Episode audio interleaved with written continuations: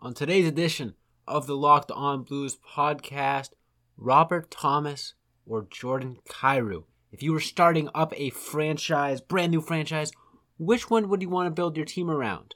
Fortunately, the St. Louis Blues have both of them, so it's not really a debate we have to answer, but I'm going to be digging into each of their stats over the last season, some of the more advanced stats, and giving my take on why each player I think could be a potential franchise cornerstone for the St. Louis Blues down the road.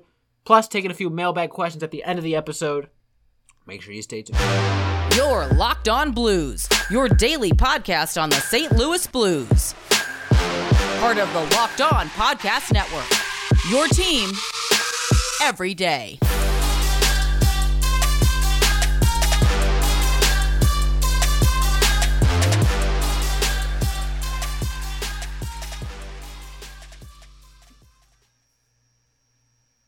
Ladies and gentlemen, welcome back to the Locked On Blues podcast, part of the Locked On Podcast Network, and your number one source for daily blues content. I'm your host, Josh Hyman, as always, and we got a beautiful episode for you guys today because it is the first episode of September, the month in which the St. Louis Blues play hockey. Now, obviously, it's just preseason hockey, but hey, it's hockey. It's going to be a great episode today.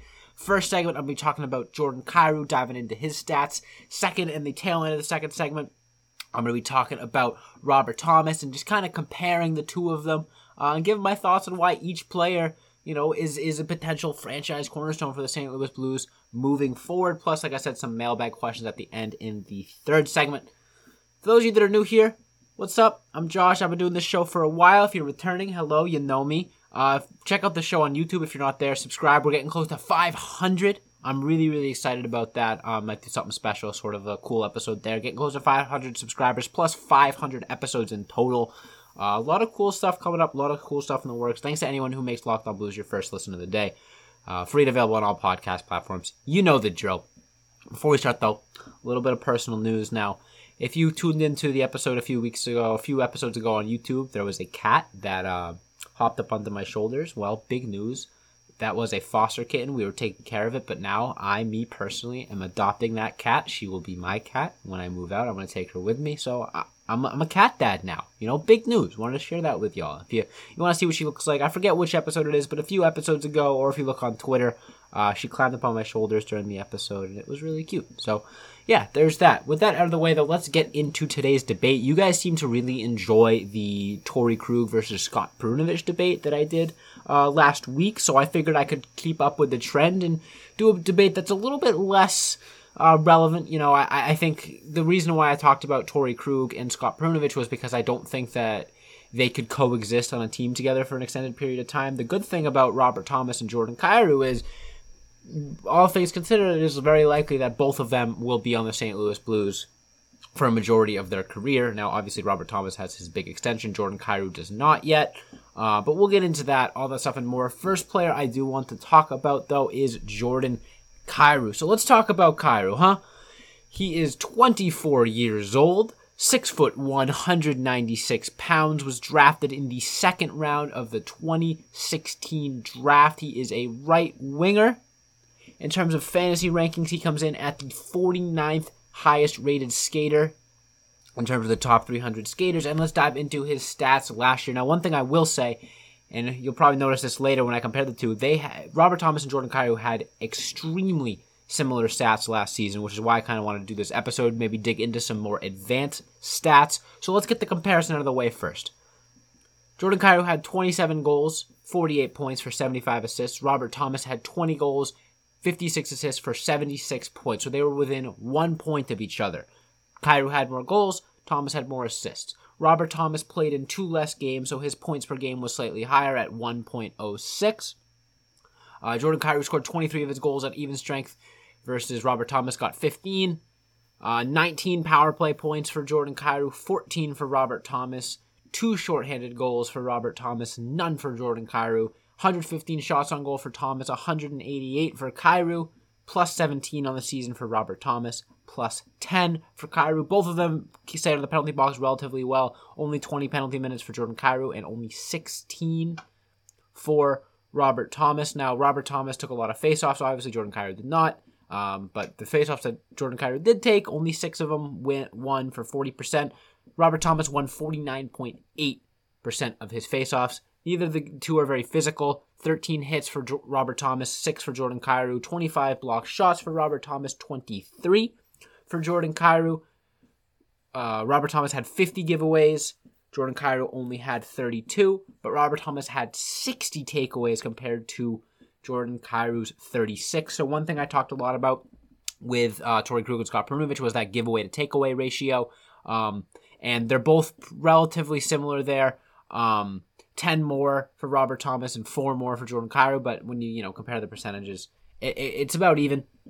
Um, like I said, Jordan Kyrou played in 74 games last year, Robert Thomas played in 72. 3.7 points per 60 minutes um, for Jordan Kyrou, 3.4 for Robert Thomas. Uh, both were pretty productive on the power play, with Jordan Kyrou being slightly more productive with 8.1 power play points per 60 minutes, 5.7 for Robert Thomas. I don't want to just be reading stats all episode, but you guys get the point. A few more stats that jump out at me. Um, I do want to look at their their Corsi um, and their player usage chart. So Robert Thomas has a very positive Corsi, um, or not very positive, but in comparison to Jordan Kyrou, he does. Robert Thomas has a 49.1% Corsi, which means when he's on the ice, the Blues are in an offensive position 49% of the time. But he also starts in the offensive zone more than Jordan Kyrou. Um, starts uh, 56% of Robert Thomas's starts are in the offensive zone compared to Jordan Kyrou's 54, and J- Jordan Kyrou has a 46% Corsi. So based on that, Robert Thomas is a little bit better at driving offense. Anyways, let's talk about Jordan Kyrou first, and then we'll talk about Robert Thomas in the second segment. So Jordan Kyrou, where do you start? He is an incredibly dynamic, incredibly skilled, incredibly gifted player. He is so fun to watch. Maybe my favorite player to watch on the St. Louis Blues. You know, he he has these plays where he'll pick the puck up in the defensive zone and in a flash he'll be down the other end of the ice with his blazing speed. He won the fastest skater competition at the All-Star game over Connor McDavid, which is ridiculous. You know, that is a huge testament to his skating ability. Um, he is a great player. You know, he puts up a lot of points. He's very flashy. He's very easy to play with because he's so fast and he draws on such the defense. But there are some criticisms with his game, and that is evident by the fact that his ice time um, decreased later in the season. Now, two seasons in a row, we have seen Jordan Kyrou get off to an absolutely torrid start, lighting the league on fire and then slowing up in the second half. Now, the first season was much more dramatic. Uh, two seasons ago, he pretty much disappeared after in the second half. Last season, he wasn't quite as um, ineffective in the second half, but his production definitely declined. And part of that is because he played less, but the reasons why he played less, I think, are understandable. Um, when Jordan Kyrou isn't producing offensively, when he got kind of goes into those ruts, he becomes very turnover happy. Uh, he makes ill-advised passes. He'll skate with his head down. He'll skate into crowds of players and lose the puck that way and he won't be quite as engaged on defense. He'll be more focused on you know the offensive side of things, which is understandable. You know, a guy who uh, relies on his skill so much might be guilty of a little bit of cherry picking here or there, or not back checking as much um, when things don't go his way.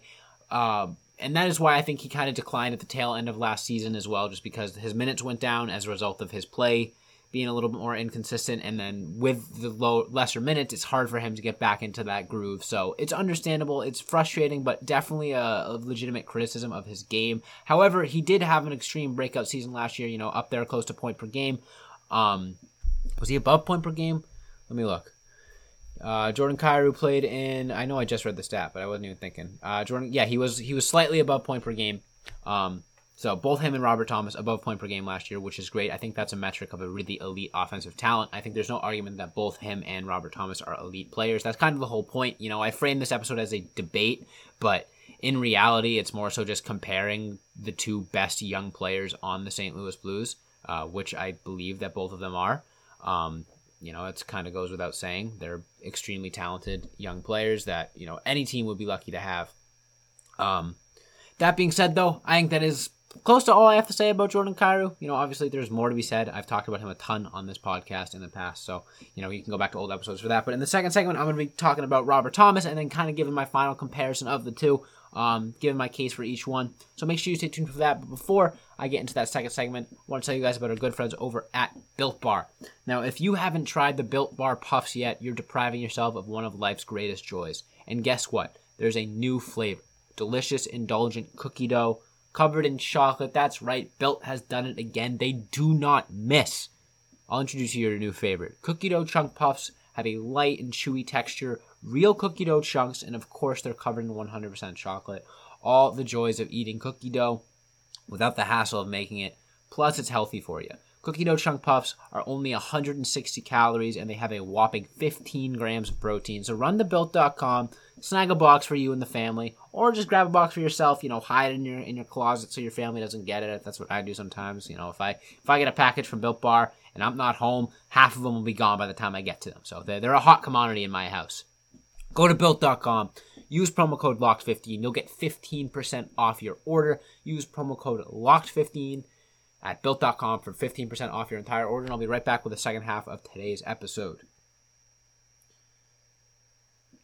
All right, so we spent the first first chunk of this episode talking about Jordan Kyrou. Now we're moving on to the counterpart in this debate, if you want to call it that, in Robert Thomas. Now I read all the stats there. Robert Thomas is a center. He um, was drafted uh, a year after Jordan or a year before Jordan Kyrou in the first round. Uh, drafted, I believe, 20th overall. Um, and yeah, what what what can how, what can I say about Robert Thomas that I haven't said already? You know, uh, in these episodes, he is a, a, guy that just received a massive extension from the St. Louis Blues, going to make him the highest paid player. Excuse me, in St. Louis Blues history. Um, he is a player that Doug Armstrong himself in the front office has put a ton, a ton of trust in. Uh, they have basically said that you know when you sign a guy for this much, this many years at that term, you're expecting them to be the face of your franchise. They're expecting them him to be a player to build around, and obviously that's no slight to Jordan Kyrou. But the front office has a lot of faith in Robert Thomas. Now, Robert Thomas does have um, one more year under his belt, or even two more years at, at, as a full time NHLer than Jordan Kyrou, which is why I'm not super concerned about Jordan Kyrou not having an extension yet and Robert Thomas do, having one. I think after this season, as long as Jordan Kyrou continues to improve and continues to progress, he'll be at a similar state to where Robert Thomas was when he got his extension. Therefore, I think Kyrou will get his extension um, after this next season. I think that makes a lot of sense. But like I said, Robert Thomas is a little bit more proven in the sense that he was, you know, he's been around. He was on the roster that went to the Stanley Cup with the St. Louis Blues. Obviously, he did have that unfortunate injury at the hands of Torey Krug, uh, broke his wrist and was unable to play in the series following that. But you know, had his moments in that playoff run, had his moments in the regular season. Um, you know, he assisted on Pat Maroon's uh, game-winning goal uh, in the series against Dallas. My favorite goal in Blues history, all things considered. Um, you know, he's been around the block a little bit more than Kyrou. He's less flashy, he's less exciting, but he's more of a traditional, you know, good hockey player. He fits the mold. You know, he's a he's a two way center. His defense has has definitely could still use some work, but he's capable in that end. He does spend a majority of the time in the offensive zone. Like the majority of his uh, faceoffs happen in the offensive zone, but when asked to, you know, he'll play he'll play on the penalty kill sometimes. Um, he'll back check, he'll break plays up. He's a good two way center, but his offense is where he really shines. Um, he's not as much of a goal scorer as Jordan Kyrou. That's something that definitely came on for Robert Thomas at the end of the season. He started shooting the puck a little bit more uh, and getting more goals. But where he really shines is his passing. There are a few players in the entire NHL that can pass the puck like Robert Thomas can. Uh, it is amazing. Like sometimes he'll throw a pass, and I'll and I'll in that split second I'll be like, "What the heck is he doing?" And all of a sudden, some player will come flying out of nowhere, and it'll be perfectly on their stick. Like he he really sees the game very slowly. It slows down for him when he's making a pass, and you can see that. You know, he's not as turnover prone as Jordan Kyrou in that sense, in the sense that you know he doesn't make as many ill-advised passes. I think that part of his game comes a little bit easier than Jordan Kyrou. Doesn't have the speed that Jordan Kyrou has, but I think he absolutely makes up for that in the way that he sets up his teammates in the sense that Jordan Kyrou is able to draw the offense with his speed and his skill. Robert Tom or draw the defense, sorry. Robert Thomas is able to draw the defense with his passing ability. You know, they always have to have their head on a swivel, making sure that he's able to pass the puck, or not not able to pass the puck to an open player because he is so deadly with that. Um, one thing I want to talk about, you know, I've given Robert Thomas his his praise. I've given Jordan Kyrou his praise. One area where I think each of them can improve heading into next season, starting with Jordan Kyrou, I think I kind of talked about it. It's just cleaning up the turnovers. Um, making the smart plays even when he's not producing offensively. Uh, that'll keep his ice time up and that will keep his production up. You know, inevitably when teams sort of figure him out in the second half of the season, like has happened, his numbers are going to go down a little bit. And as the playoffs approach, it gets a little bit harder to score. And for Jordan Kyrou, it's all about just staying consistent in his effort. um, and his decision making. You know, when he's on fire, he's the best player on the ice for the St. Louis Blues. You know, putting up multi point nights left and right. However, when he's not on fire, when he's in a rut, he can almost be a bit of a liability you know so i think it's just about cleaning up those mistakes staying consistent even when he's not producing at the level that he wants to and he will see the numbers continue to uh, skyrocket, you know, especially in that latter half of the season. One area that I would like to see Robert Thomas improve is an area that I think he already started improving on in the tail end of last season, and that is shooting the puck more. Um, I think if Robert Thomas starts scoring goals left and right, he could be a potential 100 point player. Just because of how many assists that he already gets, being a pass first player, teams kind of expect that out of him at that at this point. You know, if Robert Thomas has the puck on a two on one, the defenses expect him to pass. Maybe that's not the best example because you know every two on one is different, but you know you get what I'm saying. You know, if he is established himself as a premier passer, players are going to expect the pass when Robert Thomas is out there he can score goals too. You know, he was a 20 goal scorer last season. Um, he scored some really nice goals. He's got a really sneaky good shot uh, when he uses it. It's very quick, very hard uh, to to figure out if you're a goalie. Uh, elusive shot. He just doesn't use it quite as much. So if Robert Thomas can learn how to be a little bit more selfish of a player at times, not necessarily forcing shots, but sometimes, you know, even if it's even if it's not a prime scoring opportunity, just keep the goalies honest, keep the defenses honest, put the puck on net, you know, rather than making that last pass. Because if he is able to establish himself as a goal scorer next season or in seasons down the road, that is just going to open up passing lanes even more for him. You know, Robert Thomas is already a magician when it comes to these tiny, tiny passing lanes and fitting the puck through, threading the needle. But the more that he establishes himself as a shooter and a goal scorer in this league, the more those passing lanes are going to be present, the more that they're going to be, you know, exploitable for him. And if he scores 30 goals instead of 20 goals, I also think that that will allow him to get 70 assists instead of 60 like this past season because he's going to have more opportunities. He's going to get more ice time this season, you know, with that extension. I think he has an opportunity to be one of the top talents in the NHL. Um, in terms of Jordan Kyrou versus Robert Thomas, who do you pick? I think it depends on the scenario. If I'm going full 82 game season, who do I think is going to be more productive? I'm going with Robert Thomas. But if I, if if it's each player at their hottest, you know, each player is at the peak of their game, and you need it's it's a game seven.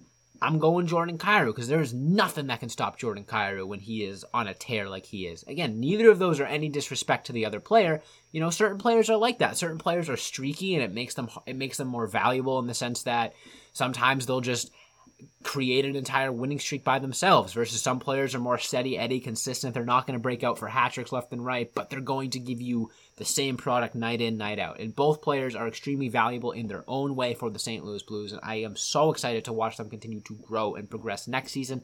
Now in this upcoming third and final segment i'm going to be reacting to i think there's only two mailbag questions so i'm going to be getting into those. Make sure you stay tuned. Be right back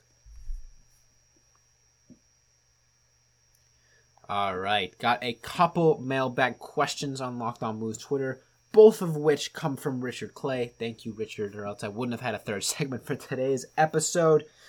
Richard Clay asks, "What line does Jake Neighbors end up on by the end of the season?" That is a really difficult question because who, who knows? You know, um, I think with the St. Louis Blues and with Craig Berube, that's kind of a hard question because he doesn't really keep his lines consistent all that much you know, saying Jake Neighbors could end up on X line by the end of the season. I think a better question is what is the highest line we could see Jake Neighbors playing on for a consistent, uh, extended period of time.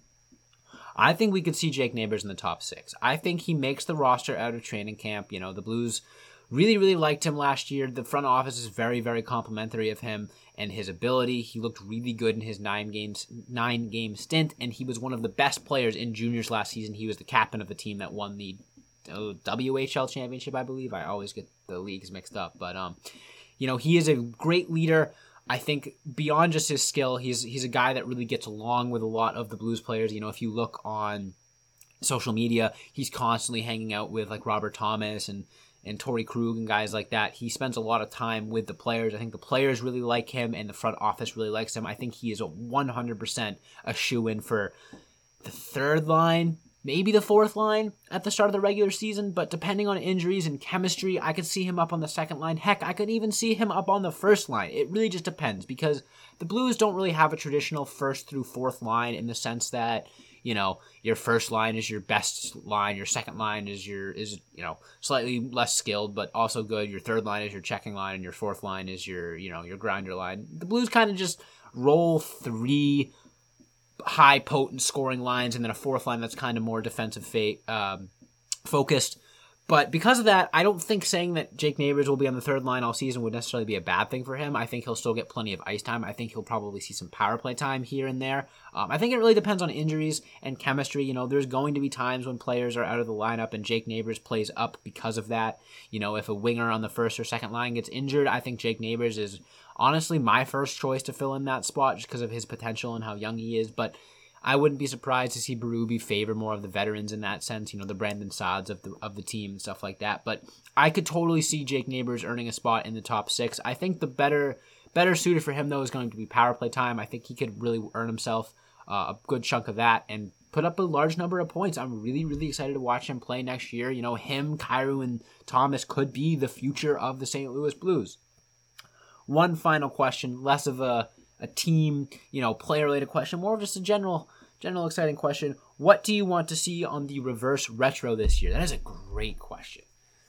And I've been thinking about it. So the Blues have done a couple really, really nice jerseys. You know, um, you have the, the the clown jerseys, as they say, the, the with the stripes at the bottom. They did the blue and the red version of that. I love those.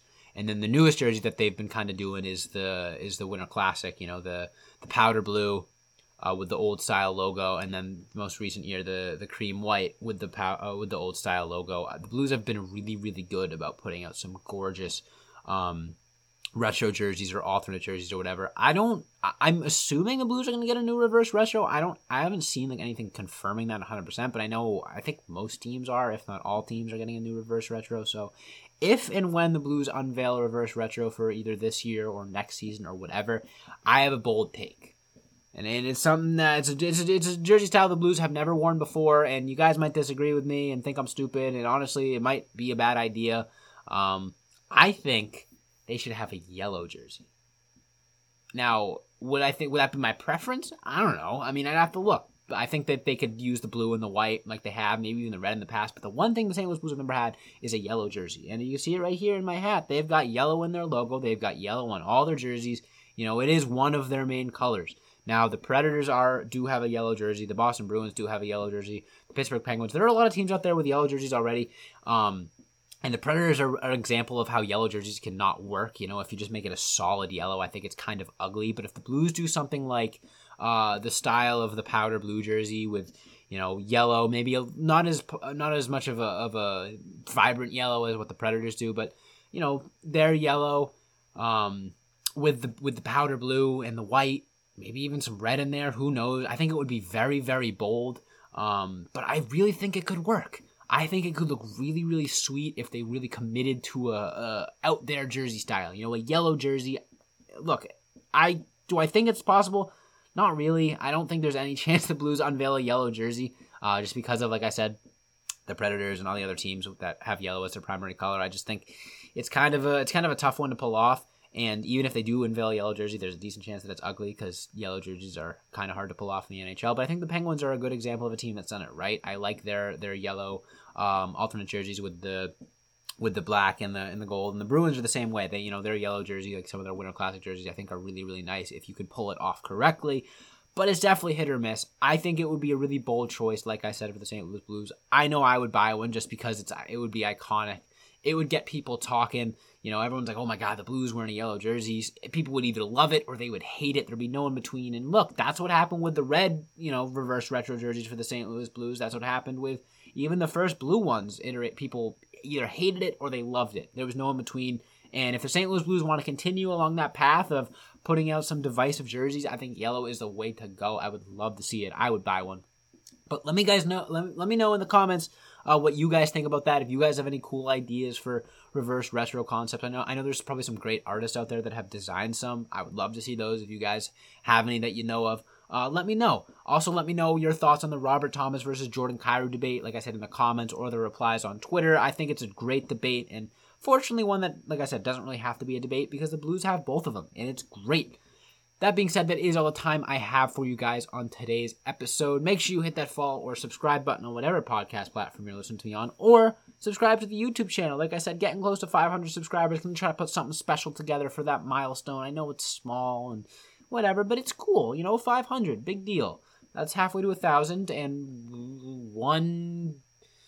I don't know. I was gonna try to figure out the percentage of how close that is to a million, but I I couldn't I, I couldn't stick it out as a math major, so I'm not gonna be able to figure that one out on the fly. Anyways, that being said, thank you all so much for listening. Make sure you follow me on Twitter at Josh Hyman NHL, or follow Locked On Blues on Twitter, Instagram, Facebook, and TikTok at Locked On Blues. Thank you all so much for listening, and as always, let's go Blues.